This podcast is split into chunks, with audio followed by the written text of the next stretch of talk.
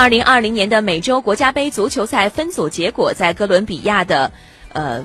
北部玻利瓦尔省会卡塔赫纳尘埃落定。小组赛阶段，两支特邀球队澳大利亚以及卡塔尔将分别参加 A 组，也就是南区和 B 组北区的比赛。本届的美洲杯由阿根廷和哥伦比亚联合主办。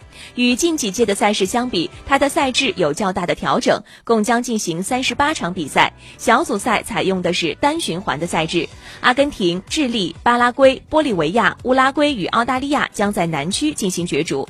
哥伦比亚、巴西、厄瓜多尔、委内瑞拉、秘鲁和卡塔尔将会在北区展开较量，每个小组的前四名晋级四分之一决赛。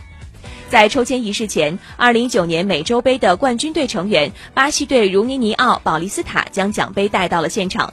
抽签过程由南美足联主席亚历杭德罗·多明格斯主持。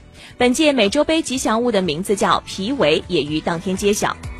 第四十七届美洲杯将于二零二零年的六月十二号在阿根廷开幕，揭幕战由阿根廷和智利打响，决赛将于七月十二号在哥伦比亚举行。除了南美足联的十支球队之外，澳大利亚队和卡塔尔队两支球队作为近两届亚洲杯冠军获邀参赛。卡塔尔曾作为特邀队伍参加了二零一九年在巴西进行的美洲杯，澳大利亚队则是首次参赛。